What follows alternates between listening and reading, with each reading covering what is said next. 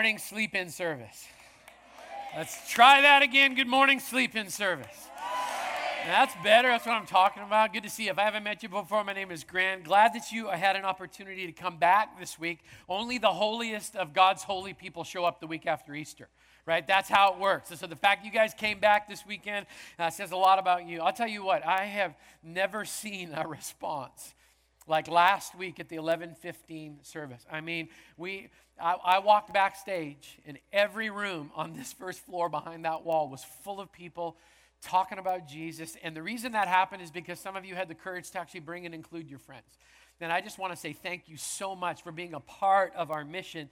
I mean, I think we can all agree that God showed up at Christ the King on Easter. Amen.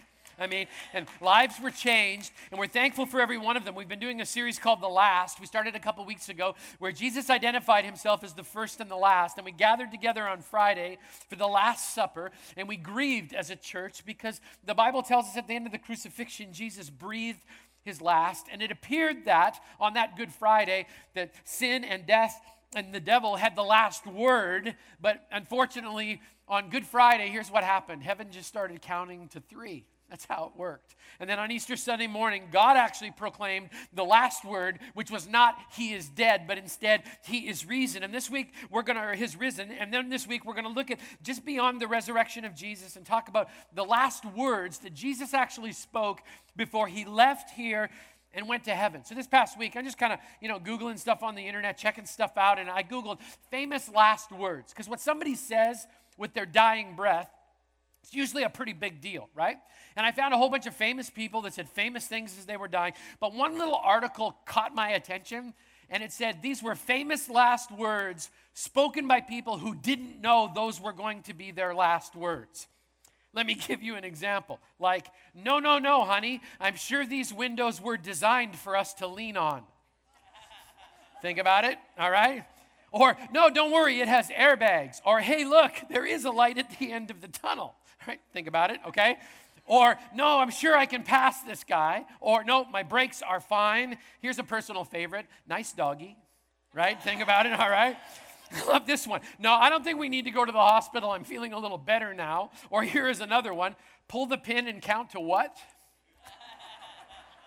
You guys are way quicker than the 930. These were like missing them going all over the place, right? About this one, right? I'll hold it and you light the fuse. Famous last words, right?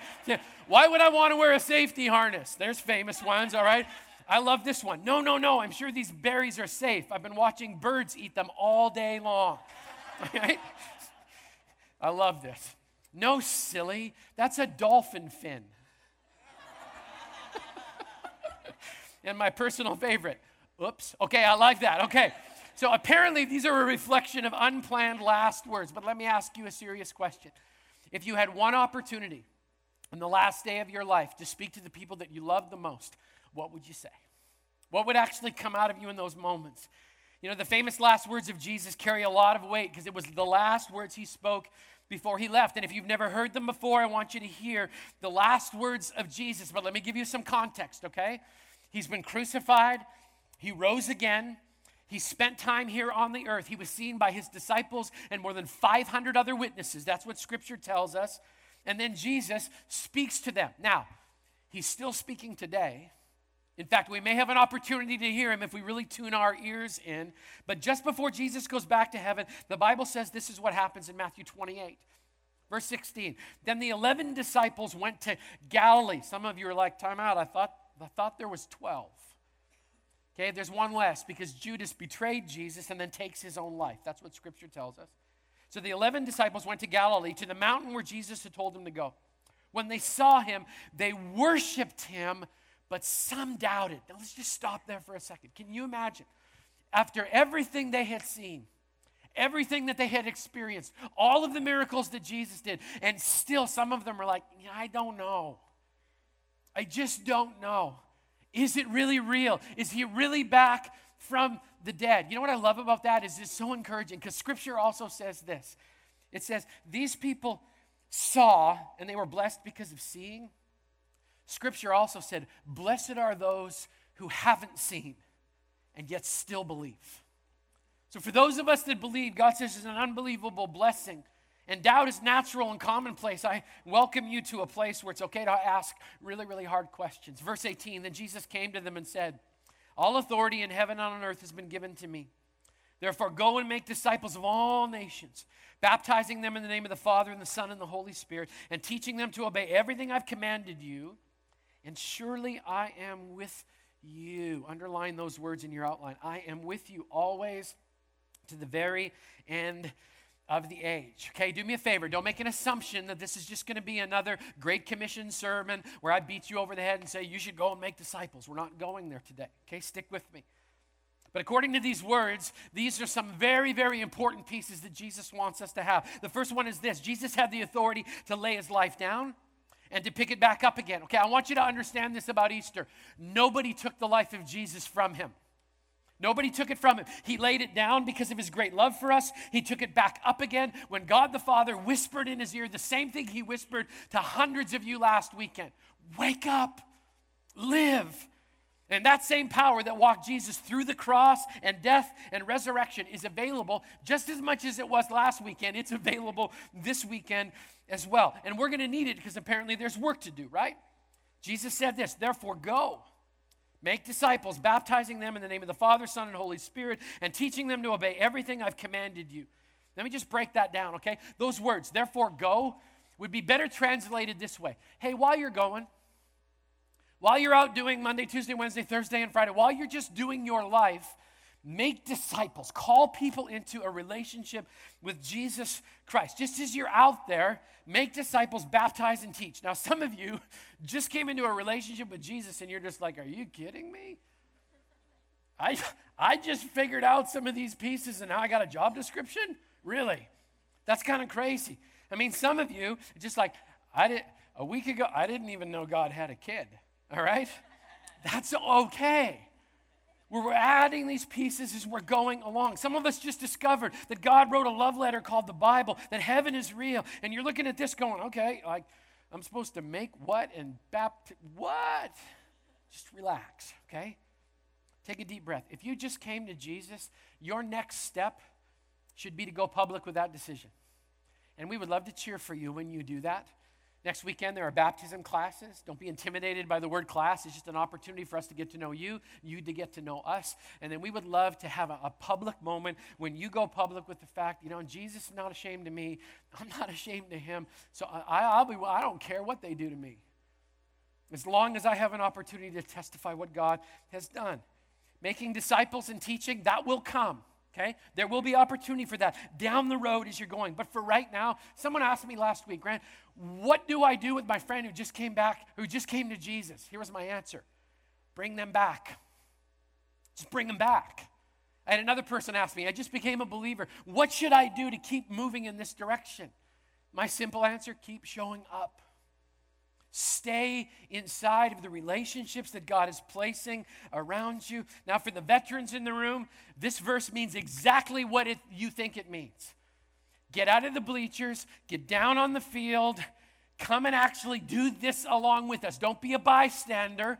Engage in what God has called you to do. It's called the Great Commission for a reason. Now, when most people read the Great Commission, they just kind of stop right there. Okay, make disciples baptize. Oh my goodness, there's a lot. I just want to focus in on that last beautiful little phrase. The last little section I want to remind you is said before Jesus leaves. Okay? He's going away. I'm sure that freaked out the followers of Jesus just a little. I mean, after everything they had been through in the weeks previous, Jesus dies. I mean, you've got the triumphal entry into Jerusalem, and then he dies, and in the last, I mean, it's just all of this stuff together. And then he shows up and says, By the way, uh, I'm out. Going away. Now I'm going to leave the Holy Spirit. Another one is coming. He's going to comfort you, walk alongside of you, give you wisdom each and every day. But, but I'm leaving. Can you imagine Peter's response to that? No, no, no, no, no, no, no, no, no. You just came back to life again. I mean, come on, stick around, Jesus. Hang out for a while. Let's do a few more miracles. Have a little fun. Overthrow the Roman Empire, right? I mean, let's just let's just do, do that walk on water thing again. That was fun. Let's actually do that. And Jesus says, No, I, I actually I have to go. But before he goes, this is what he says. I am always with you. I am with you even to the end of the age. I mean, just the sound of that brings me comfort. I'm not alone. Why? Because He's with me. You know I have confidence today? It's not because I worked hard on the message, it's because, I don't know if you know this or not, but Jesus is right here. And He's right there, alongside of each and every one of us. Now, I know for a fact, some of you here, you're like, you're a veteran. You've been doing this for years, and you're like, really, Grant? I came back the week after Easter, which tends to be like the lowest attended weekend in church history, right? I came back the week after, and all you've got for me is Jesus is with me. That's it? That's it? Veteran, can I ask you a question? If you are absolutely convinced today that the God of the universe is with you, how would I know that? I mean, you're convinced he is with me. Where, where is the, the gigantic, audacious step of faith that doesn't make sense in a worldly way that you would take for the sole reason that you actually believe that God is with you? Where, where are the fearless aspects of your faith? Where's the radical confidence that shows itself in missional relationships? I mean, you say, absolutely, God is with me. I would ask, where's the proof? I think we all have something to learn from this reminder that God is with us. Because that's what he says, famous last words I am with you always to the very end of the age. Well, if Jesus is here, what does that mean? Let's make this practical, okay? If Jesus is here, it means Jesus is with us in the new beginnings of a new life. Some of you started a brand new relationship with Christ last weekend. I'll tell you, it's the best decision you could ever make. And I'm so proud of your courage. I mean, think about it. Is there any other social environment you can think of where a stranger stands in front of you and talks on a microphone for 27 minutes, then calls you out of your seat to come forward publicly, go to a different room, talk to a stranger, and pray to a God that you're not, that you just figured out existed? That takes unbelievable courage. I was just so moved by the fact that so many of you have so much courage. And in doing that, you took a step of faith. When you stepped out into the aisle, that is a huge step of faith. Coming back this week, it's a step of faith. Getting baptized, it's a step of faith. Coming to Alpha, that's a step of faith. Praying for the first time and actually believing God hears you, that's a step of faith. And just let me plead with you don't ever underestimate those small little steps of faith. They may look insignificant to other people, they're not. There's a guy in the Bible who was given a huge building project by God, okay? God said, I want you to put a temple back together again because it's been like blown in a thousand different pieces. That was his job. Put the temple together. God called a guy named Zerubbabel, okay? Don't name your kid that just to be biblical, okay? Middle school will not go well for them at all if you call them that, okay? But this guy named Zerubbabel shows up, and God says, I want you to put this thing back together again. And you can imagine, he had to start somewhere, right? Probably moving a rock here, cleaning the site here. I mean, trying to put the pieces together. He takes this tiny little step. In fact, all he does one day is he shows up with a plumb line. We don't usually use those very much in construction anymore, but he starts and goes, Well, we want it to be square and plumb, right? We want the walls to be straight, so I'm going to start with a string with a weight on the end of it. We're going to start right here. It looks so small, so insignificant, but this is what the God of the universe said about that moment. Zechariah chapter 4, verse 10. Do not despise these small beginnings, for the Lord rejoices to see the work begin, to see the plumb line in Zerubbabel's hand. When it comes to your life, don't ever look down on one small, simple, what you seem to be ins- insignificant step of faith. Start the work. Go slow. Take your time. You can't undo a life of bad decisions overnight. It just doesn't work that way. Be faithful in the small things. Keep showing up. Take a small step of faith. Why would you do that? Because He's with you. Because He promised that He would be with you. So He's with us in the new beginnings of a new life. Secondly, Jesus is with us in the details. Maybe you've heard this phrase before, right? The devil's in the details, right? That should freak you out if you have OCD like I do, all right? The devil's in the details, but that's not true. In fact, the Bible over and over again says, no, no, no. The God of the universe is intimately and intricately working through the details of your life that nothing outside of his purview will ever happen to you. I mean, whatever shocked you this past week, can I tell you something? Didn't shock God. He knew it was going to be there. And he's not distant. He's not away from you trying just observing to see how you're going to handle it. I mean, back, I think it was the 80s, I don't even know, Bette Midler recorded a song, God is watching us from a distance. That's a terrible song, right? That's horrible theology. God's not watching from a distance, He's right there in that moment, intricately in the middle of all the details. Listen to Jesus talking about the details, Matthew chapter 10. Are not two sparrows sold for a penny? Yet not one of them will fall to the ground outside of your Father's care. Even the very hairs of your head are numbered. For some of the guys in this room, that is not counting very high. I'm just saying, okay? And some of you are just like, why would that matter to God? Because you're His. Because He's paying attention to even that kind of detail. I mean, let's face it, we don't even care that much. Anybody else spent any time this past week counting how many hairs you got on the top of your head? Like most of us are like, two legs, two arms, one head, I'm good, right? Right? I'm in good shape. Why would God care about that insignificant little piece? Because it's attached to you. Listen to the end of that chapter. Don't be afraid. You are worth so much more than many sparrows. God is in the details. Let me tell you an amazing story from this past week. I heard it from Kramer Payne, our hospitality director. So Kramer's in charge of hospitality. You see him on the commons. He's always welcoming people. He looks after ushers and greeters and so much more. And a part of Kramer's job is to make sure that if you came on Good Friday, that you were actually going to have communion, that we'd have enough supplies for communion.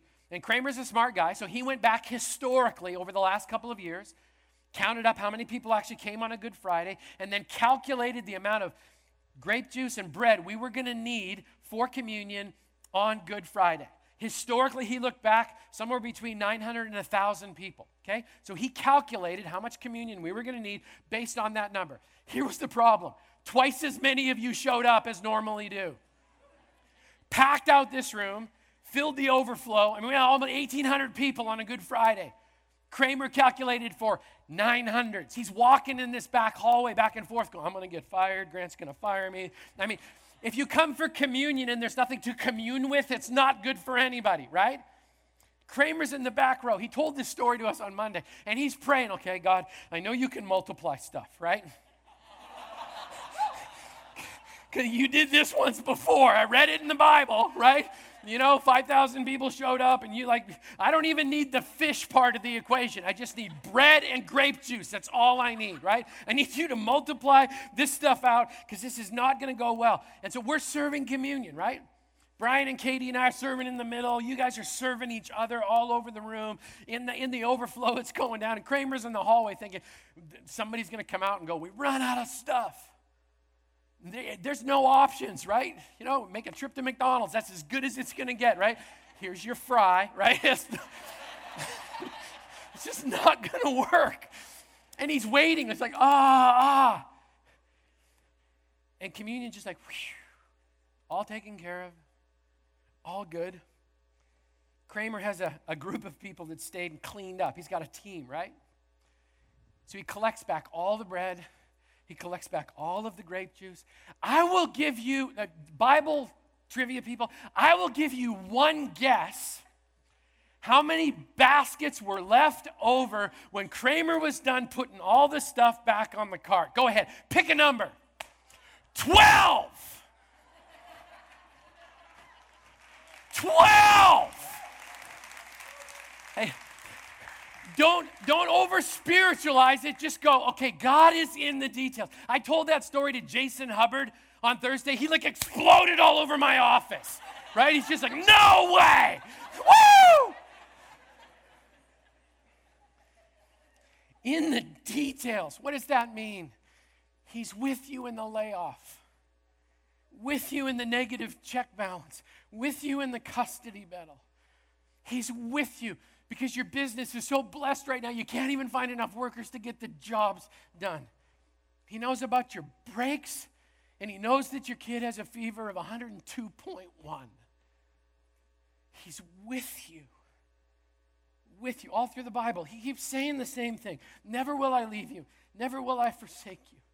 In Romans, he says, In all things, all things, God works for the good, and be careful here, of those who love him. Okay, that's important who've been called according to his purpose. For those who love God, I mean, we know this, right? Even the tragedy of our life can be used for good. Psalm, Psalm 23, famous verse. David says, I will fear no evil. Why? Because you're with me. Your rod and your staff, they comfort me. I mean, I love that. I have confidence today because my God is with me and He's carrying a big stick. And it's not to beat me over the head when I get it wrong, it's to protect me so that I can make a decision to choose right. That's what God says over and over again. Let's keep going. How else is He with us? The Bible says Jesus is with us in the pain of everyday life. Because the reality is, and anybody else figured this out? Sometimes life hurts.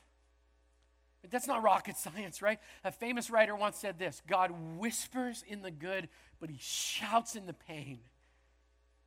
The reality is, sometimes life hurts because somebody does something to us. Sometimes life hurts because we do stuff to ourselves and there are consequences. But in both scenarios, God is with us.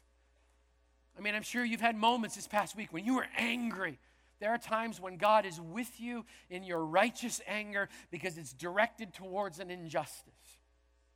There are other times when you are angry for no good reason, and God is there to say, Really? That's how you want to show your family you love them? By just irresponsible anger flying all over the room? He's there in both scenarios. When there's hope and when you're hopeless. When you're buying the lie and loving and numbing the pain, he's there. When you're living life to the full, even when you're experiencing temptation, Jesus keeps saying, I'm with you. I'm with you. You don't need to succumb to that temptation.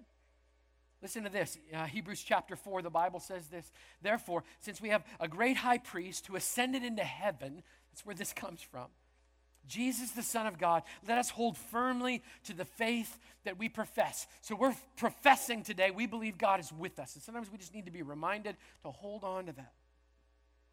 The Bible goes on. We don't have a high priest who's unable to empathize with our weaknesses, yet we have one who has been tempted in every way, just as we are. Don't miss the last part of the verse. Yet he did not sin. That makes him different, doesn't it? He didn't sin. You know, in the pain of life, let's be honest, the temptation to make God a really convenient enemy, that's real, right?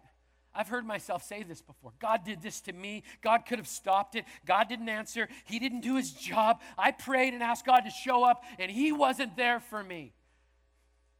Are you sure he was not there? Could it possibly be that you were so wrapped up in what was good for you and best for you and what you wanted? Could it be that He was actually there all the time? You were just choosing not to see Him or to even ignore Him? Could it be? I've got a friend uh, who's battled drugs his whole life. Last weekend, he made a big decision step out step forward. Big act of faith. I saw him last night. He's been clean for six days. It's a big deal. Big deal. He sent me a little tiny, a little tiny journal entry this past week. He said, Every time I went to numb my pain, Jesus offered his vein, and I slapped his hand away. In my anger, I denied his presence, but he held me anyway. Awesome. I denied his presence, but he held me anyway. We can say God wasn't with me in that moment, but I'll tell you something. It's awfully hard to sometimes discern his presence when he's holding you in the palm of his hand. Let's keep going. That's the hopeless part of it. Let's, let's turn the hope on just a little bit, right? The Bible says he's with us, and it means this Jesus is with us in the hope of everyday life. I mean, listen to the end of the same passage from Hebrews. Hebrews 4:16. So, I read you the power about Jesus being tempted in every way, yet he wasn't without sin. And then this verse ends this way. It says, "Let us then approach God's throne of grace with confidence, so that we can receive mercy and find grace to help us in our time of need." I mean, what an invitation. God says, "Because I'm with you, you can come into the throne room of my Father and not get torched or turned into a small pile of ash." right? Because we are imperfect, God is perfect, and those two things have a hard time getting along sometimes. And but the Bible actually tells us the reason you can come into the throne room of grace and mercy is because Jesus goes before you. And when his Father, perfect God in heaven, looks at his Son Jesus, everything that he did for you wraps itself around you. And Jesus says, God, he doesn't deserve to come into the throne room, but he gets to because he's with me. And my robe of righteousness is his robe of righteousness. Everything I did has been given to him as a gift. He is fully and wholly acceptable because he's your adopted son. It's a beautiful invitation. God says, You can show up. Come as you are. You don't need to shower yourself up and get all cleaned up and pretty. You don't need to put on your Sunday best. You can just come because you're mine. You know, I was challenged. This actually happens quite often around here. People will show up and they're just like, I don't understand why everybody's so casual around here. Like, what's the deal with that? Like, you guys, don't you have a dress code? It's church, right? I'm like, so just so you know, there's no dress code at CTK, right? You know, I don't care. T shirts, shorts, flip flops, it doesn't make any difference. In fact, if you're wearing a tie, we'll know you're new. That's how that kind of works, all right? So, just like, that's awesome. Thank you for coming. But I, I, got challenged about this. Like, how can you guys be so relaxed? How can you be like this is just so so mellow about this whole thing? In fact, one person asked me a question once. They said, Grant, like you're up there preaching, right? Is this how you would dress if you were going to see the President of the United States? And my answer was not original to me, but this is what I said. I would dress exactly this way if he was my dad. Think about it.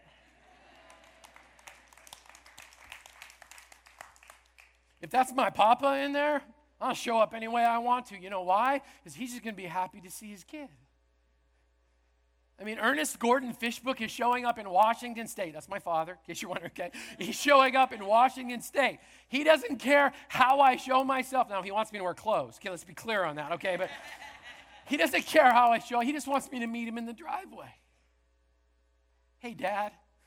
Hey, son. Come here. That's the confidence. Why do we get that invitation? It's not based on anything we've done, it's because we got an invitation.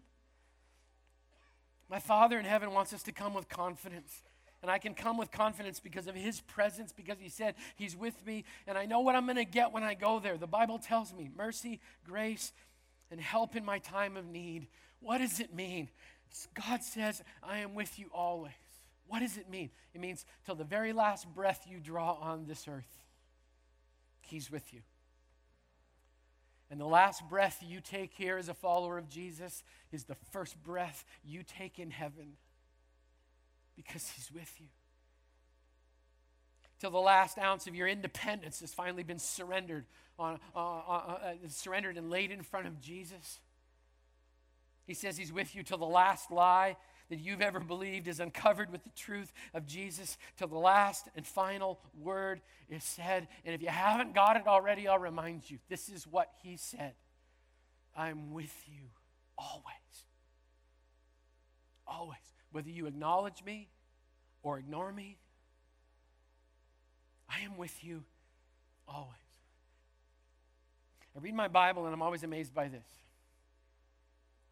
What gives a small insignificant Jewish shepherd boy the courage to go up against a nine foot giant that nobody else wanted to mess with with a slingshot.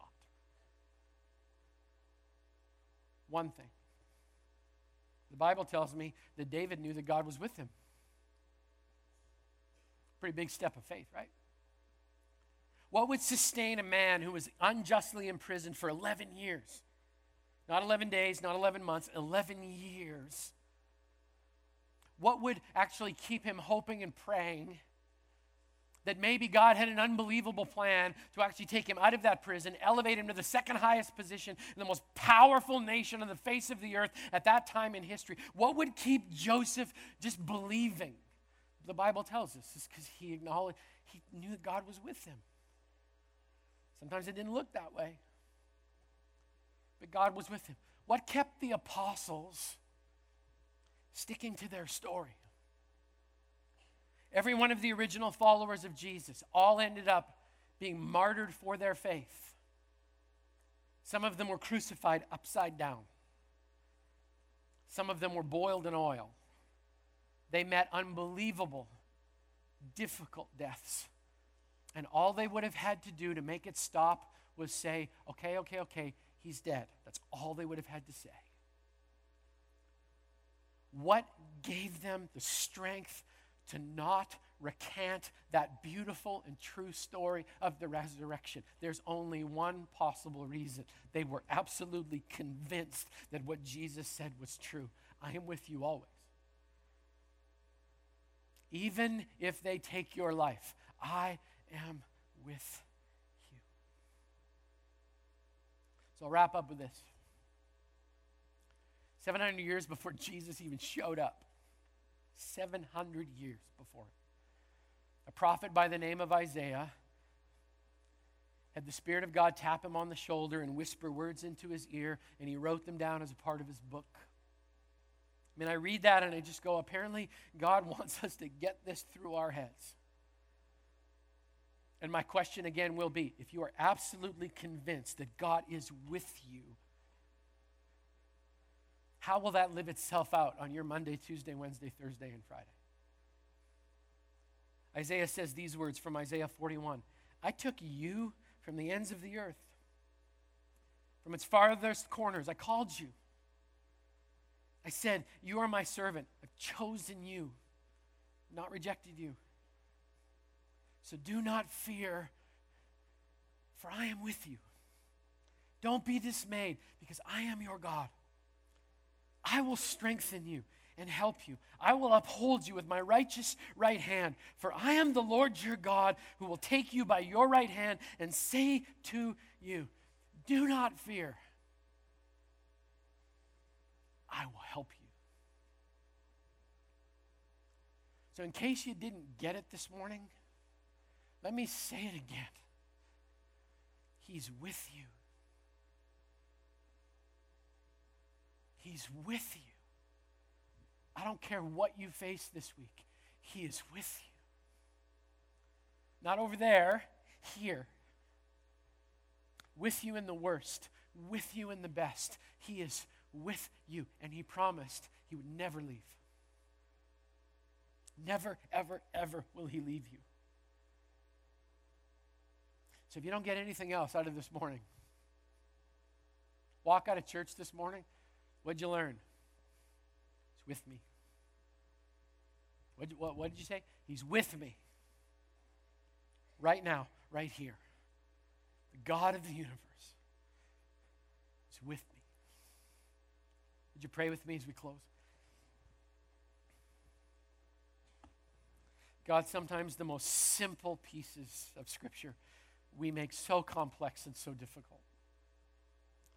So, God, I pray for each and every person who's here today who just needed a reminder, whether they're a veteran, whether they're a baby in the faith.